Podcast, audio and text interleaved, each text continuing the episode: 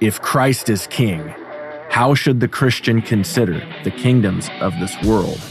What does the Bible teach us about human authority and what it means to love our neighbors and our enemies? Before we render unto Caesar what is Caesar's, let's know what it means to render unto God what is God's. This is the Biblical Anarchy Podcast, the modern prophetic voice against war and empire. Hello, everyone, and welcome to another episode of the Biblical Anarchy Podcast, a project of the Libertarian Christian Institute and part of the Christians for Liberty Network.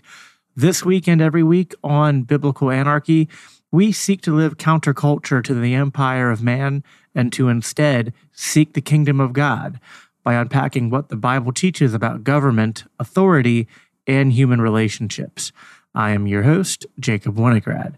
So, for today's episode, I'm going to stop beating one dead horse and go back to a previous horse that I feel like is not quite beaten enough. And so the first dead horse I'm referring to there is dispensationalism and eschatology and things related to Israel. Don't worry, we'll be back onto that subject in some future episodes. And the previous dead horse that we're going to go back to is instead Romans 13. And I don't mean to always be going back and forth between subjects that I have covered on this show previously before, but these subjects are complex and can be approached from multiple angles. Sometimes new conversations or new things happen that I think require us to go back and have conversations about it again.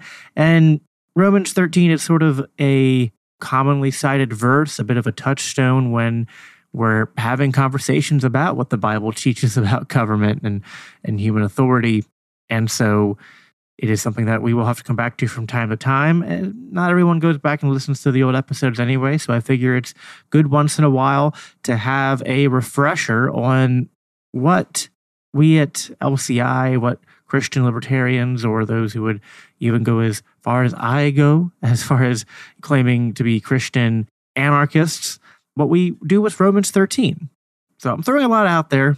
And so I'll try to dive into the heart of everything now. Romans 13, if you're not familiar with it by this point, is the passage dealing with submission to governing authorities. And I've done previous episodes on this, as I sort of alluded to, and I'll have show notes for this episode, as I always do. And there should be, if I've done my job correctly, links in the description that you can go to to view those previous episodes. And I've done very comprehensive breakdowns of my view of Romans 13. I've even done an episode where I have Greg Baus on the show, and him and I tackle what we view as the combination of the most common objections that we hear to our view of Romans 13. So I recommend listening to that too. But Romans 13, the part that really matters that is brought up a lot, starting in verse 1 let every person be subject to the governing authorities, for there is no authority except from God, and those that exist have been instituted by God. Therefore, whoever resists authorities resists what God has appointed, and those who resist will incur judgment. For rulers are not a terror to good conduct, but to bad. Would you have no fear of the one who is in authority? Then do what is good, and you will receive his approval. For he is God's servant for your good. But if you do wrong, be afraid, for he does not bear the sword in vain. For he is the servant of God, an avenger who carries out God's wrath on the wrongdoer. Therefore, one must be in subjection, not only to avoid God's wrath, but also for sake of conscience.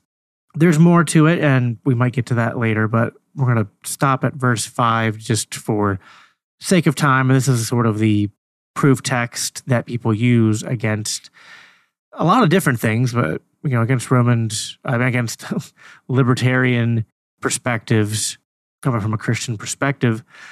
And the answer that I give to people when they ask me, well, you know, if you're arguing for limited government or even beyond limited government, if you're arguing that we should live in a society where the state is viewed as not necessary or it should be extremely limited or perhaps not even exist at all. If you're saying the state shouldn't have a role to play in different areas of society, well, what would you say to Romans 13? And the answer that I give is that I think that Romans 13 is certainly in support of civil governance. The heart of my answer here is in suggesting that we live in a society and a culture where the state as an entity is basically immediately and sort of like intrinsically tied in our minds. And I think it's sort of a form of indoctrination. We immediately associate governance with the state. And we, we have a hard time making a distinction between that. I think it's clear from the Bible, though, that there is a distinction. And I think it would be incorrect to look at, like, let's say, Old Testament Israel in the book of Judges and say that there existed a state. The state doesn't come in until the institution of a king in the monarchy. That's when power becomes centralized. That is when a monopoly of force in a specific geographic area is established. It would also be wrong to say that the book of Judges was a period of time in Israel in which there was zero governance. I mean, as the name suggests, there were judges. And so, what libertarians or what those who would use the word anarchist in the way that I use it, what we are getting at is the idea of a polycentric legal order. What we mean is we just reject the initiation of violence to create a monopoly over civil governance. And rather, we think that not saying Judges is a perfect roadmap, although there are good things that happened in that time period. I think we often look at the book of Judges and we focus on the bad parts of it. But if we go and we look at that time period, the totality of the time that's documented, although it's not, I guess, an exact science or broken down exactly, but we're talking about a period of approximately, I think, 300 years or something close to that. And in that time period, you can go and look. There's different theories, and, and I'm not going to try to make a objective case here for exactly how long it is.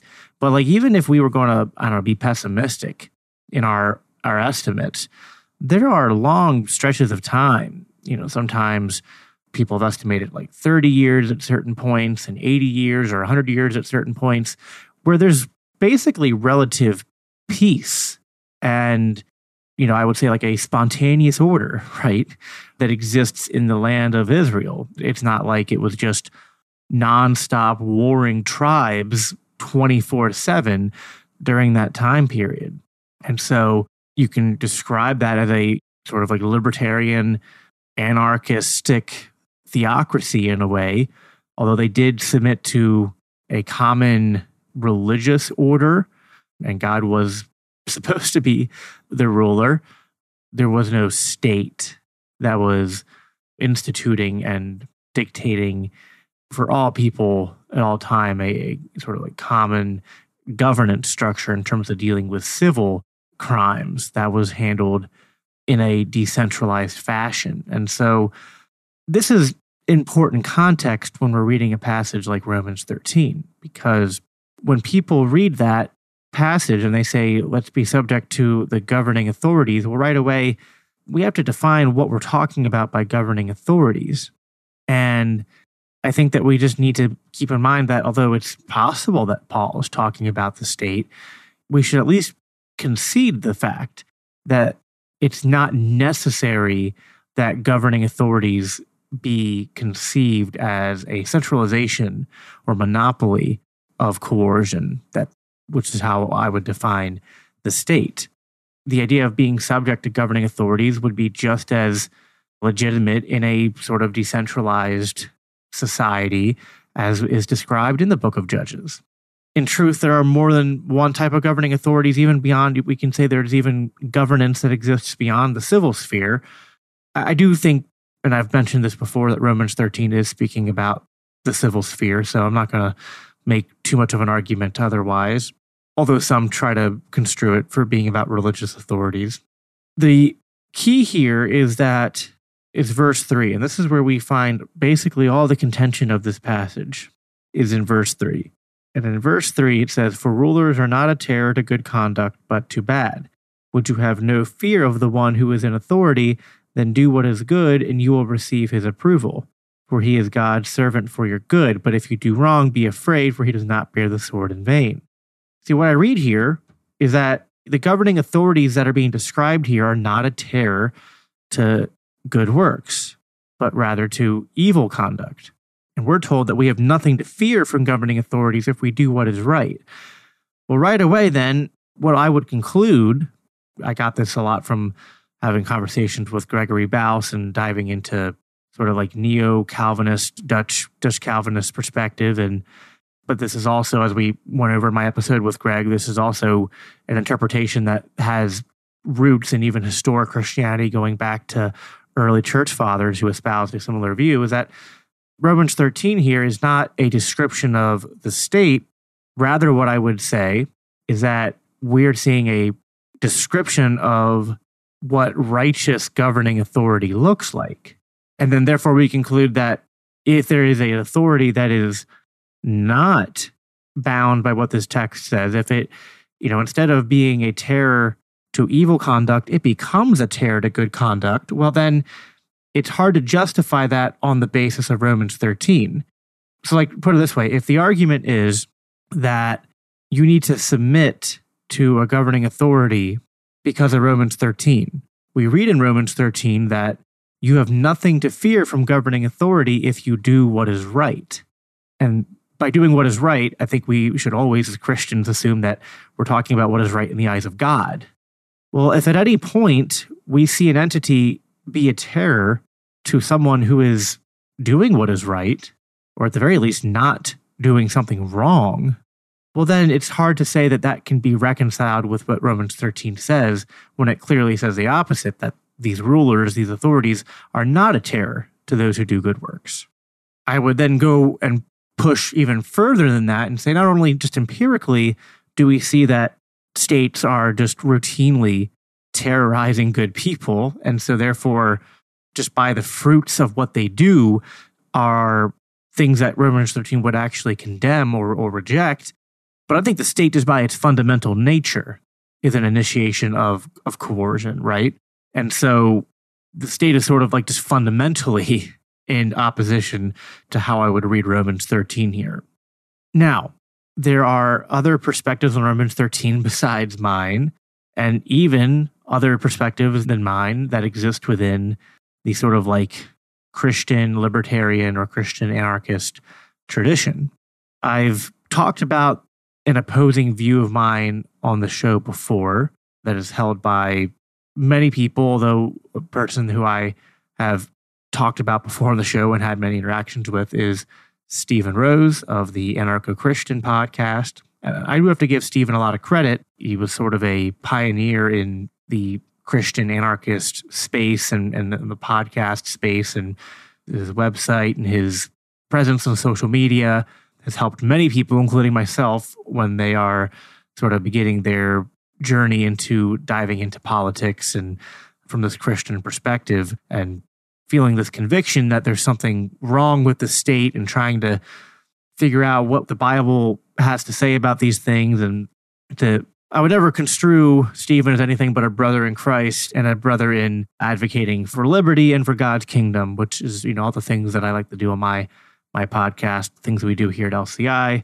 And so this is a disagreement among brothers, is how I view it. And I, I know Stephen would agree with that. This little like conflict between our different views, though, comes up a lot because people will tag both of us on social media when people are asking, you know, like, hey, I've, I like a lot of what libertarians say, but I don't know what to do about Romans 13. And so Stephen made a post recently again, kind of like re explaining his view again. And so uh, I want to read his post and, and read some of the interactions we had. And this will get into really the meat and potatoes of what I wanted to talk about here and so, like, the first 15 minutes here or so has been kind of review. And so, I apologize if you've heard a lot of that before. And I also apologize if you haven't. And So if you've heard this before, I tried to rush through it. And if you haven't, what I gave you was a very rough summary. I would encourage you to go watch the other episodes for a for for for for more meat and potatoes or more comprehensive explanation. So Stephen's post then says, "This is the heart of the tension in Romans 13." Quote, "For he is God's servant for your good." Verse 4. And I agree. I even said that like that's that's one of the key parts here. This is Stephen again. How are quote all governing authorities unquote including the pharaohs and Nebuchadnezzars in our times and lives, not just the ones we like, quote, for our good? The answer is found in this line from Psalm 119. It's found in our cries to God, thanking Him for His faithfulness in our darkest hours. It's found in the growth of the church under persecution. It's found in our faith. Now, Psalm 119, 71 is what he's quoting, and he, he doesn't really spell it out in the post here because it's in a picture. The verse reads, It was good for me to be afflicted so that I might learn your decrees. So he's saying the answer is found in Psalm 119. And he's saying our good is not in stable nations and political power. Our good is in our faith in God. Our good is in throwing off our dependence in anything other than God. Our good is abandoning our faith in kings, national leaders, or politicians. Our good is our hope and faith in God alone. So, how are bad leaders, quote, for our good? Well, when bad leaders make us lose faith in man's machinations and turn to God as our only hope, that is how they are for our good. So I really like that. And I want to make this clear because it's hard for this to sometimes get this across on social media platforms because it's like we can't read tone and we're often kind of just cutting to the chase of where we disagree and just for the sake of time because typing takes a while and I try to not spend as much time arguing on social media as I did when I was a little bit younger and again, I said try, doesn't mean I always succeed. I agree with the sentiment here. My main problem is attaching it to Romans 13. If I take out the fact of like he's talking about Romans 13, then everything he said there is really good. Like that is true, right? Like the failures of the authority structures of man, the failures of central planning, the failures of human society and human authority and, and human ingenuity and human creation and human intelligence, the failure of all of these things, the failure of human power and stuff, the failure of these things to do good are further proof of the fact that we as a people, we as humanity, are fallen and in need of a savior. And so man's kingdoms should, if properly examined, point us to the possibility and when we look into revelation the then promise and the existence of a perfect kingdom with a perfect king and a perfect savior and all of those are things that we can put our faith in and so amen to that part of what stephen's saying and i affirm that I think that is definitely a truth that we can take from Psalm 119. I think that's closer to what's being described in, I think it's, I always forget if it's first or second Peter chapter 13, where it talks about honoring the emperor. And there's also another passage where it talks about trying to live quiet lives and have ruling authorities leave us alone, which again, like all that, I agree. Where I disagree with him is that I don't think that this truth about the Christian walk is the primary thing being spoken of here in Romans 13. It's in the background, I think, for sure. It's like a secondary conclusion. I mean, it's sort of like when we're reading any text in scripture, there's going to be what the text says on the surface. And I think we should always start there. And then we can kind of say, okay, like what are what are some things that how this text interacts and correlates with other texts what secondary conclusions can we make or build upon with what is being made here? To say this another way, uh, I think we would all just sort of intuitively know that it's wrong to reduce any text of scripture to like, well, this just says this just one narrow thing. Like there's usually such depth to scripture, even books and passages where we think that we've heard it before and we know everything when you you go and read them and study them again or maybe not by yourself but with others or in certain commentaries or teachings and there's always ways to find more than what you found the first time. It's hard to find the bottom so to speak of a lot of these passages because they just touch on so many things and there's so many secondary and third and fourth and so on conclusions that we can make so I'm going to read our conversation, and, and I think this will help demonstrate what I'm trying to say. And again, I'm, I'm doing this less so to like, I'm not trying to win an argument, because I, I think at the end of the day, where Stephen and I end up is in a disagreement, but one that I think highlights a crucial truth. And hopefully this makes sense by the time I'm done. So I commented on his post. I said, I don't think this works. I agree with your conclusion as an essential Christian truth, but I think the interpretation of Romans 13 here doesn't hold. In verse 3, it says, If you do what is good, you will receive approval from the one in authority, or some translated as praise of the same. It doesn't say that if you do what is good, you will receive praise from God, or that the persecution you receive will be good for you. Rather, it plainly says, if you do not want to fear the authorities, do what is good and you will obtain their approval. So let me just make this clear. This is what I was objecting to. In Stephen's post, he's saying, well, when Romans 13 and verse 4 says that the governing authorities are for your good, he's God's servant for your good, but if you do wrong, be afraid, does not bear the sword in vain. To me, that doesn't hold to say what Paul is saying here is that you know, like in Psalm 119, it's good for me to be afflicted, so I might learn your decrees. But that's not what he's really saying in the prior verse. Because in verse 3, he says that the rulers are not a terror to good conduct, but to bad. Then he he's like answering a question. What he says is, Would you have no fear of the one who is in authority? He's not saying, Would you like to understand why, when the authority structures persecute you or you are afflicted by them, why it is good, right? He's saying, Would you want to have no fear? And the answer is to do what is good and not to do what is good so that you are persecuted for your good, but rather so that you receive the approval of you. So, like the it's saying the clear reading here, I think when you were starting in verse one, reading the whole way through, we're not seeing a painting of, of authority here in a negative light. It's not saying, like, oh man, the state is evil, but take heart and submit and turn the other cheek and take the affliction as being something that God's working for your good.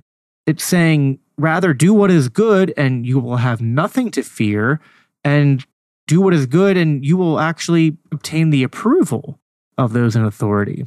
So, to go back to what I said here on this post, I said, I think your interpretation just reinvents or ignores the actual context there in verse 3. I think you're reading something into the text that isn't there. I agree with your assessment that in general, God uses all things, including persecution, for our good. We learn of this through other scriptures, but Romans 13 clearly says is that the authorities are good, and that if you do what is good, you'll obtain their approval. And then I say that the only interpretation that makes sense in light of this is the prescriptive one uh, that Greg Baus and I have shared and argued for. The authorities of Romans 13 are just and righteous authorities. And we see that verse 3 and the rest of the beginning of the chapter is prescriptive of what a just civil authority looks like. They are not a terror to good works, but instead wield the sword against evil in the context of a civil authority, which is clearly talking about a civil authority and the fact that we know that the Mosaic covenant and law uh, have been fulfilled. And so we're no longer in this sort of like eschatological intrusion or in this covenant of works anymore, but we're back to sort of like the common law order. And so there is no more theocratic covenant of Israel that even then was just applied just to them.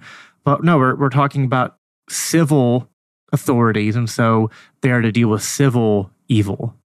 And so this is why theonomists are wrong. So the is clearly about civil evil, so aggression and force, violations of property rights, not all sin broadly speaking. So this means, on this view, that the state is not a righteous authority, but instead an unrighteous one. And we have other scripture to back that up, such as 1 Samuel 8, where it says the state authorities on idolatrous on top of evil. Stephen's response, he says, the context of you doing good is set in the verses about being peaceful to the ones in authority, Romans 12 and 13, even when they are persecuting you. My response was, You're saying Paul is simultaneously saying, Do good to those who persecute you, even the state. And if you do good, the state will not persecute you and will approve of you. And if you do good, when the state persecutes you, it's for your good. I was like, you don't see a conflict here? Like you're saying three things at once. And again, you're saying Romans 13 is clearly stating these things, not as if we can't learn them elsewhere in scripture.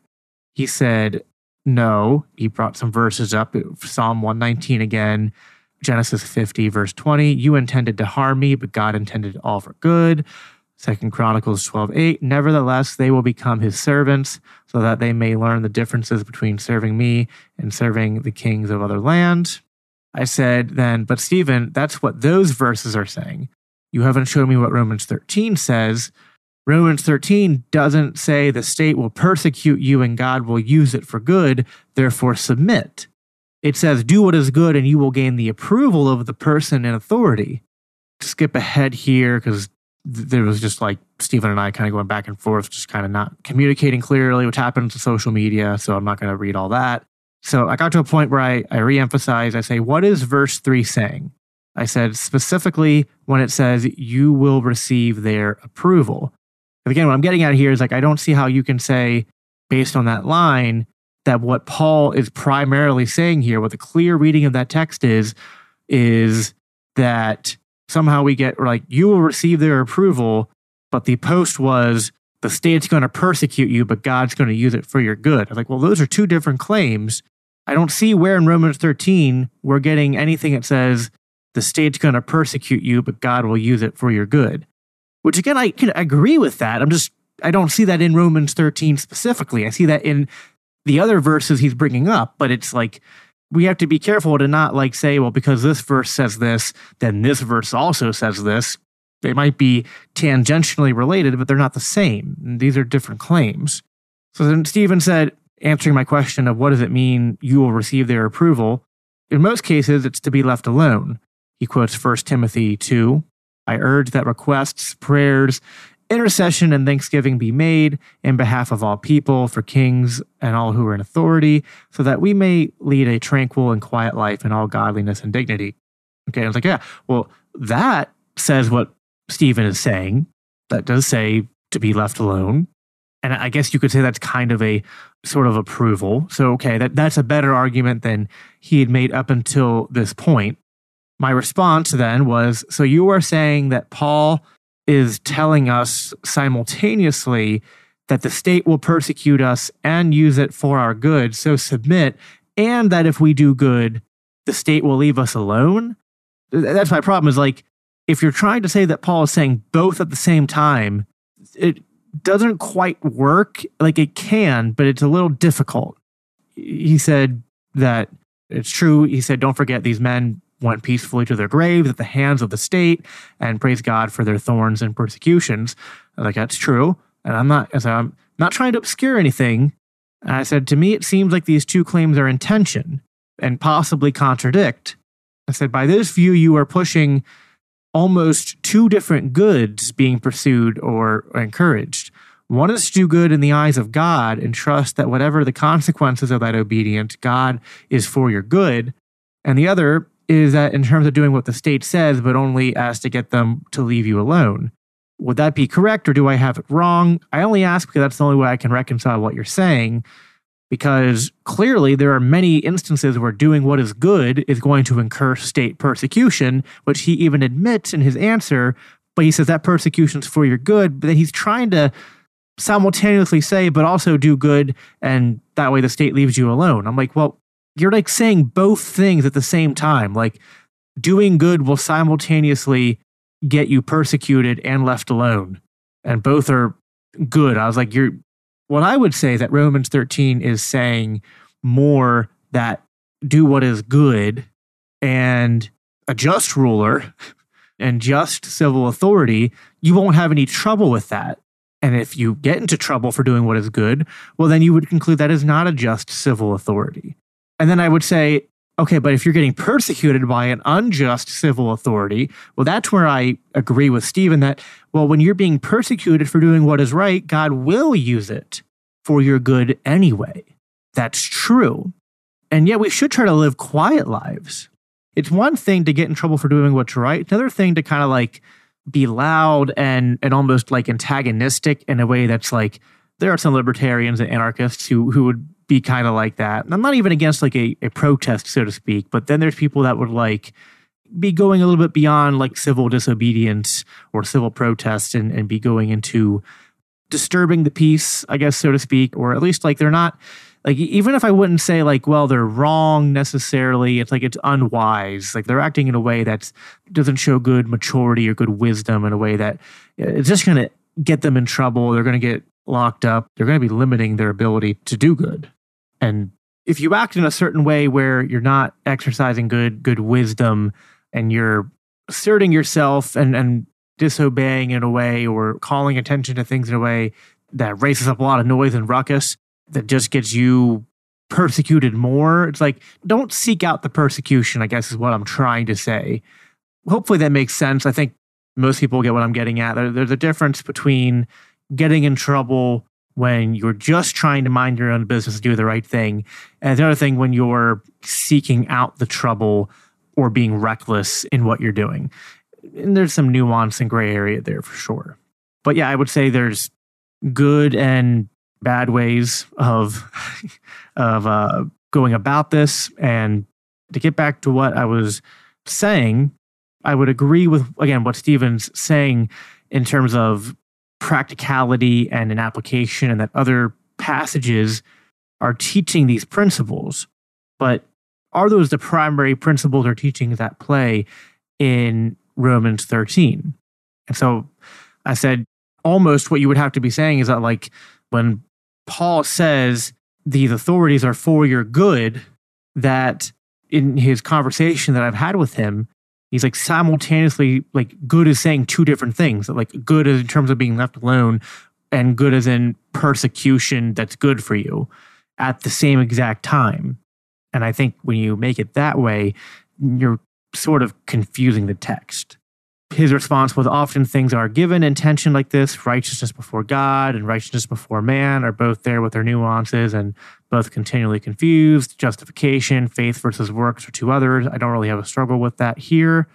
And i said well sure i'm not objecting to the concept of things being in tension in scripture. That is a common theme in scripture. Some things can seem to be in tension I said, I still think the plain reading is the better reading. As always, I agree with you, but I think that those are secondary truths that are extrapolated from other scriptures. And we disagree because you view what I label as secondary as primary and exhaustive, or at least that's how it seems to me. That's where we ended things off. So here's what I want to draw from this. In that whole interaction Stephen and I had, I think what we just did is exhaust every good reading of Romans 13. What you didn't see anywhere in our conversation, despite us having a disagreement here, what you didn't find was a plausible way of making the state good. Because if I'm wrong in my interpretation, and, and then I think Stephen's interpretation would be the most likely, you know, I would probably reduce it to one and not both. And Stephen wouldn't disagree with me that the state is not a righteous authority, right? So, although we disagree on the exact exegesis of what that text says, what we do agree on and what I hope this interaction demonstrates is that the state is just so far away from something that can be reconciled by this text. And in fact, anytime you make the state the actual subject, when you go back to the beginning of Romans 13 and it says to submit, therefore, to the governing authorities, the, in the Greek, it's the uh. When you make the exousia the state, make the higher powers the state in Romans 13, then the only explanation that doesn't end in contradiction is the idea that they're good for you, but only in that their persecution will be good for you. Which again, I still think that just like when we read this line by line with like the clear implications of like the words that Paul uses and sort of like the sentence structures, it, seems to be reaching, in my opinion, to say that the primary point Paul is making here is that the persecution, right? Like that's a secondary thing. I agree more with kind of what Stephen's other point was that, well, if you do good, you'll be left alone. And so I would say, like, in general, if we're, you know, you reap what you sow. So, like, it would be mostly true to say that, like, if you're doing what is good in the eyes of God, that I think in a lot of cases, God will protect you, right? God will preserve you. If you end up in trouble with the state, then like he often did in the Bible, he did he did rescue many of God's people, those who feared God and obeyed him. He would rescue them from tyrants and from unjust persecution by authorities. But then there's plenty of instances where he doesn't, where people were martyred. But at the end of the day, all paths lead to Rome. All these interpretations still end up with that there is a fundamental defect in this apparatus that we call the state. We see that in, in the Bible. We see that when we try to logically deduce it and break it down. What some people try to do, what a common interpretation of Romans 13 is, is people would agree with me that it's about government. They would then go as far as to say, well, government has to be in the state. And they would say the state is good because the state is a minister of God for your good. And if you don't want to fear the state, do what is good, and the state will leave you alone and protect you and only go after those who do evil. But again, like even if people don't disagree with me on the libertarian presuppositions about the nature of the state, the anatomy of the state, to quote a Rothbard book, just empirically, it, it's hard to argue against the fact that the state is one of the greatest perpetrators of doing what Romans 13 says not to do, which is it says that the governing authorities are not a terror to good works. The state routinely is. In fact, increasingly so in many parts of the world and even here in, in the United States of America. And so at the end of the day, here's what's important. Here's what I want you to draw away from it. Although I disagree on like the micro level with what Stephen said, I just love what he said in his post. And so I'll end by just repeating that again, which is that we need to also go back to remembering that we're part of a greater kingdom and that our home is not here on earth, right? This is not our home. And our good is not going to come from the state. Our good will come from God.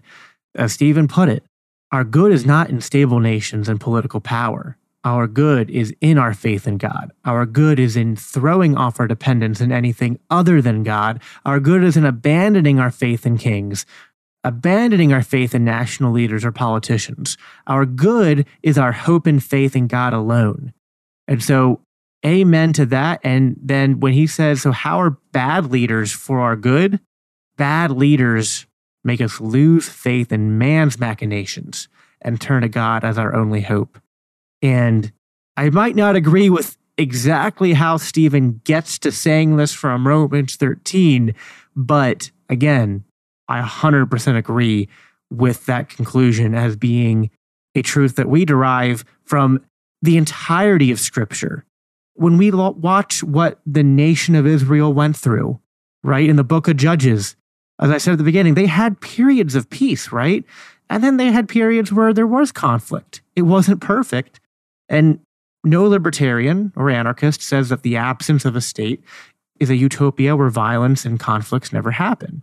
But how did the state make anything better? How did the monarchy make anything better over the, the history of the nation of Israel? Even a nation where God instituted reluctantly, with a warning, instituted a state, instituted a king, and even gave them a king who he said was a man who was after his own heart.